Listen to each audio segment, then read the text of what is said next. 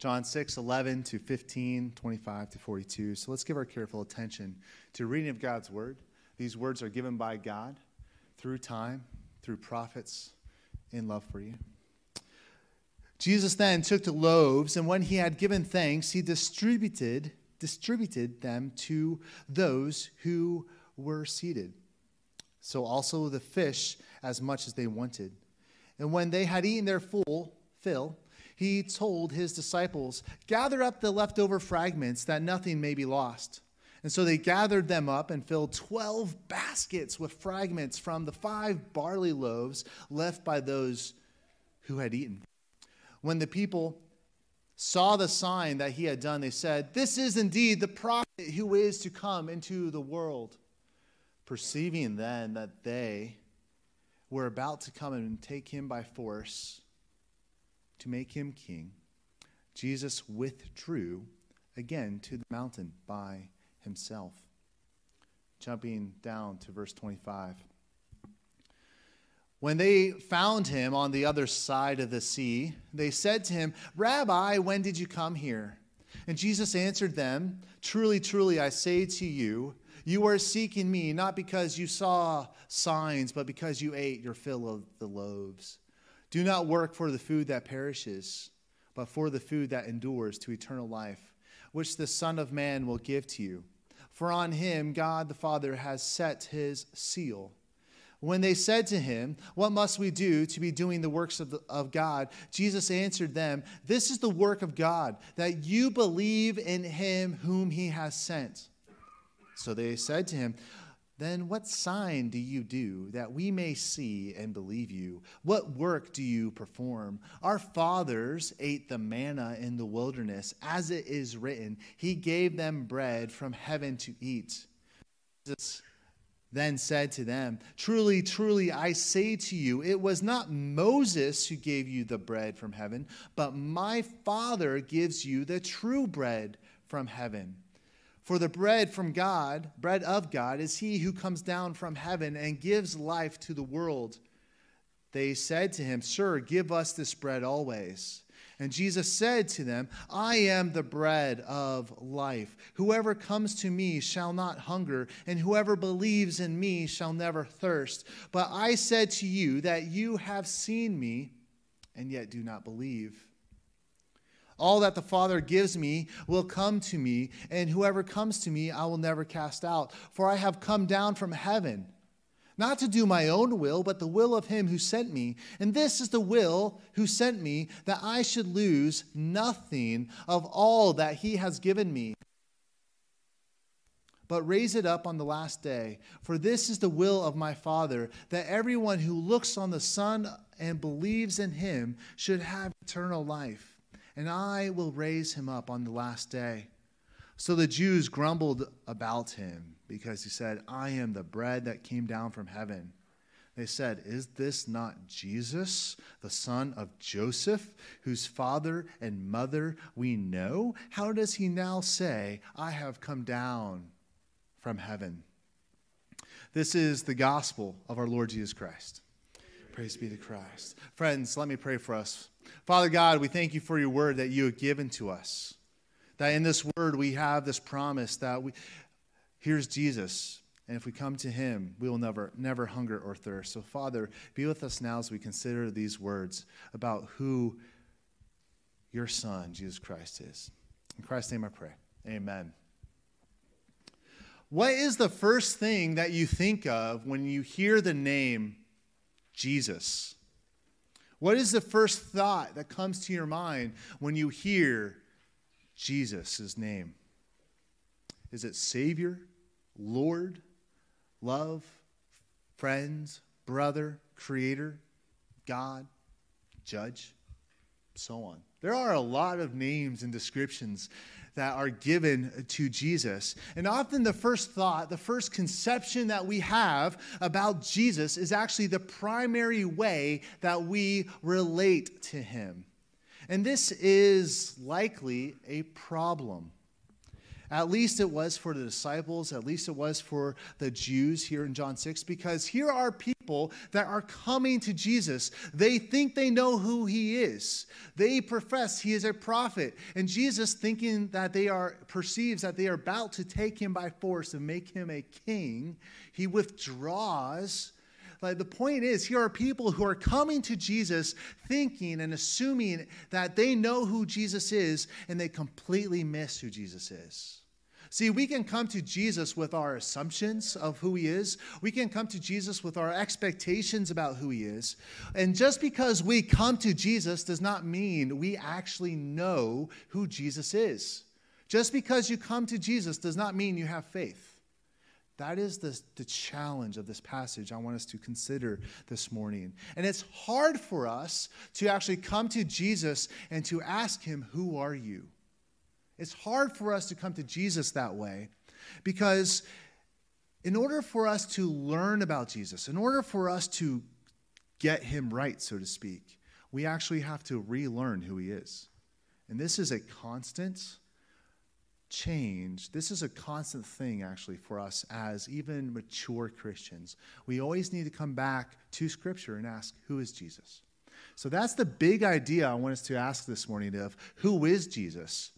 And we want to first start with some misconceptions, some partial answers. So, if, for those of you who like outlines, big question who is Jesus? First point, some wrong answers. And put wrong in, in parentheses. And so, our story here begins with a miracle. And specifically, this is the miracle of Jesus feeding the 5,000. And this is in addition to the crucifixion, the resurrection of Jesus Christ. This is the one miracle that all the gospel writers, that all the biographies of Jesus, of Matthew, Mark, Luke, and John, this is the one miracle that all those gospel accounts capture and review for us.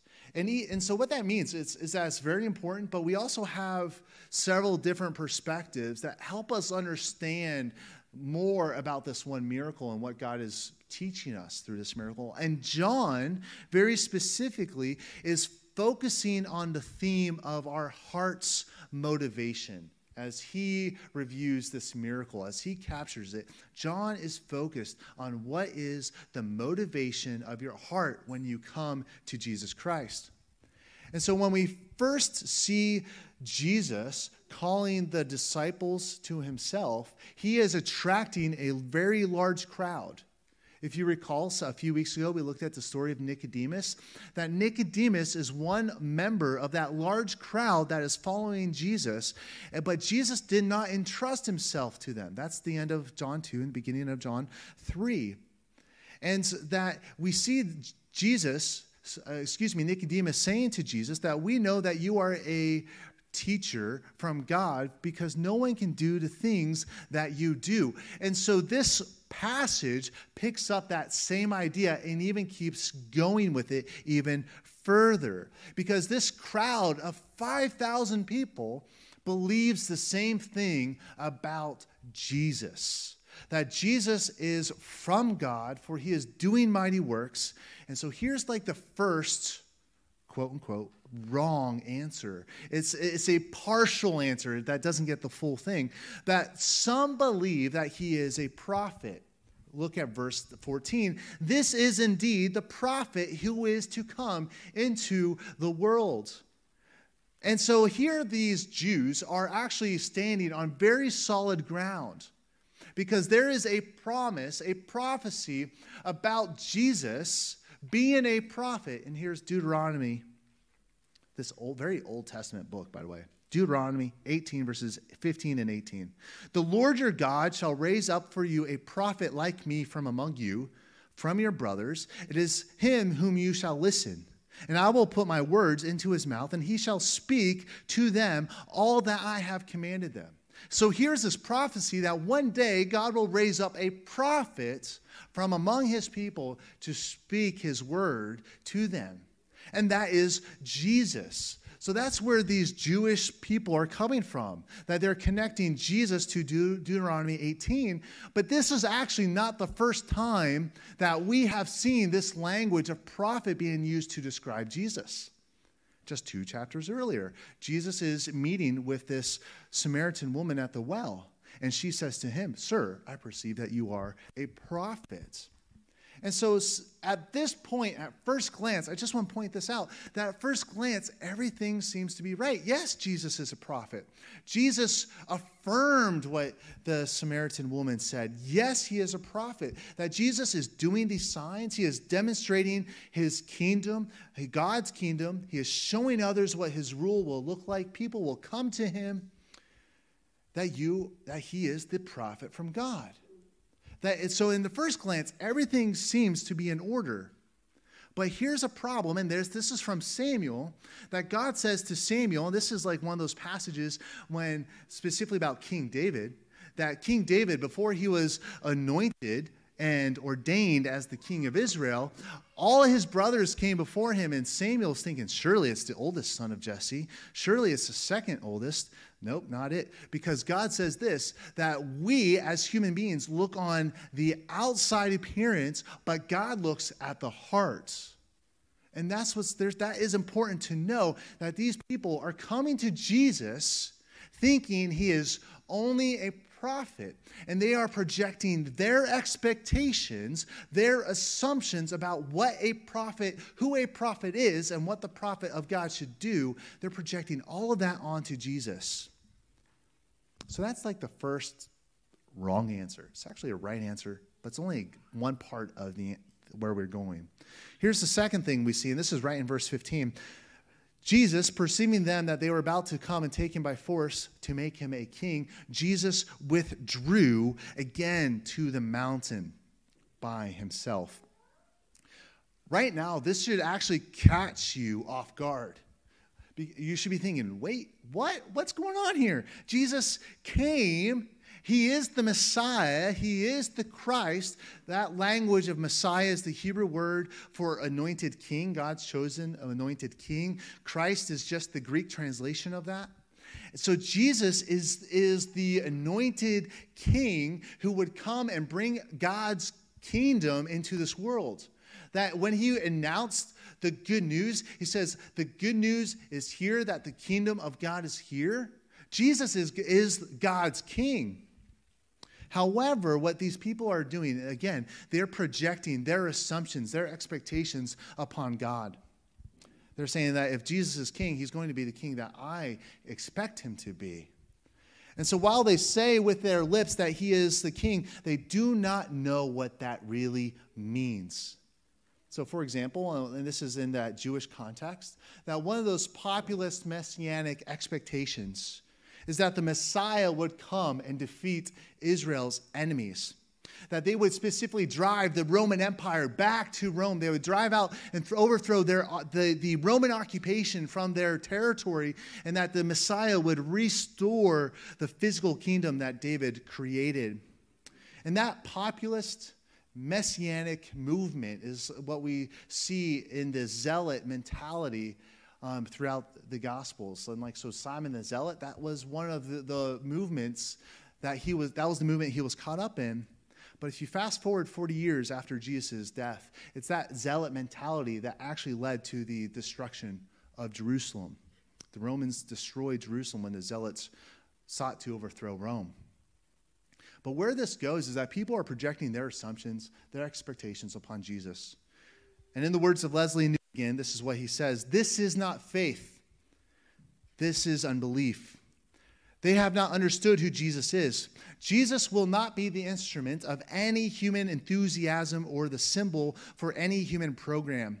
To say Jesus is king, if the word king is wholly defined by the person of Jesus, it is false and blasphemous if Jesus is made instrumental to a definition of kingship derived from elsewhere. Jesus has come to pro- proclaim liberty to the captives, but he will not become the mascot for a people's movement of liberation. So here's the question that really Newbigin's getting at. That with these people, that these people, yes, they're coming and saying that Jesus is king, but what they're really saying is that Jesus is our mascot. That is their assumption. That is their expectation. That is what they are coming to Jesus with. And so, Jesus, like with the Samaritan woman at the well, Jesus demonstrates that he is not the prophet that you would expect. But further, he even demonstrates that he is not the king or the ruler of this world that we expect either. For example, that when Jesus is tempted, this is Matthew 4 and Luke 4, the devil tempts him and says, Hey, if you worship me, I will give you all the territories and the kingdoms of this world. And Jesus rejects that. Later on, um, when Jesus is arrested, his disciple Peter pulled out a sword and chopped off a guy's ear in defense of Jesus. And Jesus tells Peter, Put away the sword. And then later on, when Jesus is on trial for his life before the Pilate, Pilate asks him, Are you the king of the Jews? And Jesus replies to him. And this is in John 17. And, and Jesus says that if my kingdom were of this world, my disciples would be fighting you with swords. The thing is, Jesus is not the king that we expect. Jesus' kingship, his reign, his exaltation, his royalty, his crown is different from everything of this world. And so when Jesus learns that these people are coming to him, yes, they're seeking to crown him, but all he is to them is a mascot. Jesus withdraws. Even if they came to him like with full hearts of faith that, hey, we want you to be our king, Jesus would still withdraw because he would say his hour has not yet come. But what, when he withdraws, something happens quite drastically. The excitement, the enthusiasm for him has no fulfillment or satisfaction. Imagine this to really like completely take this in a different way, but to help you understand the energy and the, the, of this moment. Let's say you go to Beaver Stadium FYI, that I think this is Penn State. Please laugh there. But so, like, you go to Penn State, you go there for a football game. Tickets are sold out. Everyone is going to be there. People have tailgated, and and you know this is how it happens. People hop in RVs and caravans and they drive up for a whole weekend to be there. That's what's been going on. And you hear the chant, We are Penn State. You hear it, We are, we are. You hear that enthusiasm. But then all of a sudden, when the football team's about, about to run out onto the field, there's no football team. There's no football team. You hear that energy, you hear that enthusiasm, and you just hear the air of a balloon go out It's completely deflated. That is exactly why Jesus withdrew at this moment. Because if we don't come to him with faith, but if we come to him with unbelief, he withdraws because he wants something from us.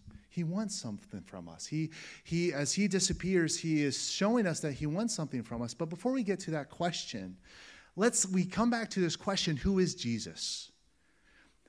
And like I said very early on, that there, there are a lot of beautiful images and names that Jesus claims for himself throughout Scripture. Consider a few of them. That Jesus calls us friend. Can we just say that's beautiful? Jesus calls us friend. That is John 15 15. That he says that no longer do I treat you as, I believe, servants, but I call you my friends. And so here's the reality, though. If that is the only way that you relate to God, if that's the only way that you relate to Jesus, what else do you miss out on? If Jesus is only your friend, what else do you miss out on? Or, secondly, Jesus, that is a Greek form of, of the name Yeshua, which means salvation. So, and that is, again, amazing that Jesus saves us from our sins. He offers us forgiveness. But here's the question if that's the only way you relate to Jesus Christ, can you actually experience the life transformation that He offers you? Can you actually grow and change if He is not your Lord, as Sabrina uh, uh, offered earlier?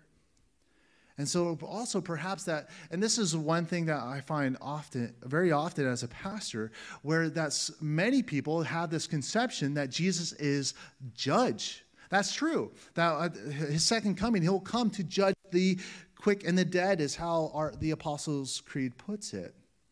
But how many of you come to Jesus thinking primarily of him as your judge, where you expect condemnation and punishment instead of love and forgiveness. See, here's the problem that when we only focus on or and relate to Jesus with through one lens like that or one perspective, we actually miss out on who Jesus is. And we have to relearn who Jesus is. Perhaps the person who, and the, the account where we see this most clearly is the Apostle Peter. Peter was asked quite deliberately by Jesus. He says, Jesus says to him, Peter, who do you say that I am? And Peter responds and says, You are the Christ, the Son of the living God. We see this beautiful apostolic confession. And then later on, just a few verses later, Jesus says that I'm going to go to Jerusalem. I'm going to be crucified. I'm going to die on the cross. And what's Peter do? He says, No, no, no, no, no, no, no, no, no, no, no. You're not going to do that. We're going to protect you. We're going to fight for you. And then Jesus says this. These are the harshest words he's ever said Get behind me, Satan. See, Jesus is demonstrating to Peter that Jesus is, is the suffering king. He is not one who's going to really be the king that we expect him to be and will just be triumphant like that or succeed like that. But he is exalted. His success is actually through suffering. So, again, who is Jesus? That's the question that we must come back to. This is a person we must constantly come back to and relearn. Because as we look at Jesus here, we see that Jesus wants something very particular from us. And this is verses 25 to 27. This is where it's really crystallized for us. When they found him on the other side of the sea, they said to him, Rabbi, where, when did you come here?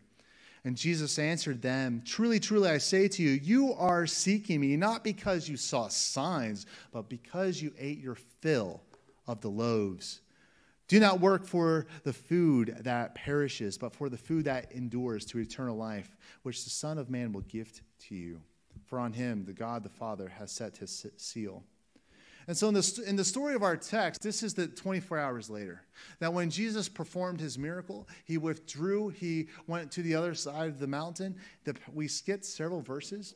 Jesus walked on water, and, and since we have uh, saw that miracle, but Jesus is on the other side of the mountain. It's it's the, the other side of the lake. He is. It's the next day, and the, somehow the crowd made their way around the Sea of Galilee, and the crowd is frustrated with Jesus the energy, the enthusiasm for their own messianic movement has evaporated. That Jesus is actually no longer the prophet or the king. How do they address him? Rabbi. Here we see something that when, when our disappointments with Jesus don't meet our own expectations, we get frustrated with him. That that is one of the this is one of the reasons why we need to come to know Jesus for who he truly is and put lay our expectations to the side. And so Jesus points out that they are seeking him, not because they saw the signs or the miracles that he was doing, but because they ate their fill of the bread that he offered them. He filled their bellies. The miracle, just to recap, Jesus, the miracle that Jesus did is that he took five barley loaves and two fish and multiplied it to fill so many people, so many people's bellies that there were, and even then some, because there, was, there were leftovers that filled 12 baskets. And then we find those 12 baskets from Matthew 14 in Matthew's account. And so they, but they, now they went more. And we see this clearly. Um, in verse uh, 32, they, they're asking Jesus, What works will you perform?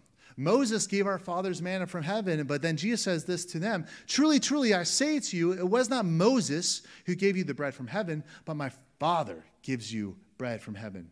For the bread of God is he who comes down from heaven and gives life to the world. Sir, they say to Jesus, give us this bread always. See, whenever, and this is one of the things that you're hearing over and over again as we go through the Gospel of John, that when Jesus does these signs, when he does these miracles, they are meant to show, they're demonstrating something about the kingdom of God, that they are a picture into what Jesus' reign is like. And so they are meant, this miracle is revealing something about Jesus. That the, the bread that filled their bellies is meant to point to something else. That bread that filled their bellies is meant to point to Him because he claims this title for himself that I am the bread of life. And that's John 6 35. And so, as you're asking yourself the question here, John 6 35, here are people who are coming to Jesus looking for signs, looking for more food, looking for their bellies to be sat, to be very full from, from his miracles. But what Jesus, Jesus doesn't just want us to come to him. Jesus wants our faith. He wants our faith. And so, faith, if you want a definition, you find this definition in Hebrews 11. For faith is being sure of what we hope for and certain of what we do not see. But oftentimes, as Christians, we emphasize the wrong words in that verse. And I find this all the time as a pastor that we emphasize the word sure and certain. That with the, uh, this idea of faith, we, we think that we have to be absolutely certain. And the reality is that many of the disciples doubted. You see Thomas doubting, and Jesus comes to him on in Thomas's terms. We see John the Baptist even doubting that when John the Baptist sent his disciples to Jesus to investigate and confirm that Jesus is really the Messiah. And you see that even after Jesus' crucifixion, after his resurrection, moments before his ascension, that there are disciples who are gathered, and this is Matthew 28, that some believed and some doubted. See, the reality is doubt is a, a is a is a, is a normal thing for us as Christians, and doubt does not negate faith in any way, shape, or form, because the size or the strength of our faith does not matter. It's the what matters is the one whom we put our faith in, and what matters is the one we put the object. It's the one who. Uh, what matters is the object of our faith. And so consider this example here. Consider this miracle where Jesus feeds 5,000 people. Jesus does something, and we, we didn't read all this, but it's when Jesus, in the first 10 verses of John 6, he asks his disciples, How in the world are we going to feed these people? Jesus is doing something with that question. He is actually nurturing their faith. And so some replied that, Lord, not even 200 denarii would buy enough food for these people. And, but that's what Philip points out, that it would be an enormous sum of money to feed these people. But then Andrew, Andrew, however, speaks up. He says this Jesus, all that we have is five loaves and two fish. The reality is, what we see from the miracle, that's enough. That we that's a miracle. That's enough. That faith is enough. Jesus is asking this question to draw out faith. And so all they need, all that Jesus needs to perform, well, not Jesus can perform any miracle, but we see in this, this passage that Jesus is trying to nurture the faith in his disciples' life. That Jesus asks the question to draw and nurture faith, and all the need that he requires, as one hymn that we frequently sing, is for us to feel a need of him. That is all the faith that Jesus expects from anyone. If you have the faith, as he puts in Matthew, if you have the faith of a mustard seed, you will see mountains move. So one writer puts it this way the gospel equation of faith is this it's 5 plus 2 plus x equals 5,000 plus. That is the gospel equation, and Jesus is the variable in our lives. See, often, as like to wrap this up, that often we come to Jesus with our assumptions and expectations and our goals. We say, Jesus, I'm going to follow you, but I want this blank from you. We want his forgiveness, so we follow him. We want his affirmation, so we follow him. We want, we want his acceptance, his healing, his provision, his power. We want these things from God, and so we follow him. And while there is a place for all those things I just mentioned. Those are all the benefits of the gospel, so to speak. But if we only come to Jesus for the forgiveness of our sins, we miss out entirely who Jesus is. Because Jesus is fully God, fully man. He has come to us to forgive us, but He is the one for whom our souls long. He is the one who created us, He is the one who redeems us, He is the one who sustains us in our lives. But we must, at the end of the day, or even the beginning of the day, we must always come to Jesus and, and first give Jesus what he wants from us. And he wants our faith, he wants our trust. He wants uh, you to put your trust in him because he has come to love you and to know you and to give you life with God. That's what Jesus came. That's why Jesus came. That's why Jesus came. Um, that's what he offers you. But the question that we come back to at the, at the very beginning is that who is Jesus Christ? All of us together need to relearn, relearn who Jesus is so that we can follow him all the days of our life. Let's pray.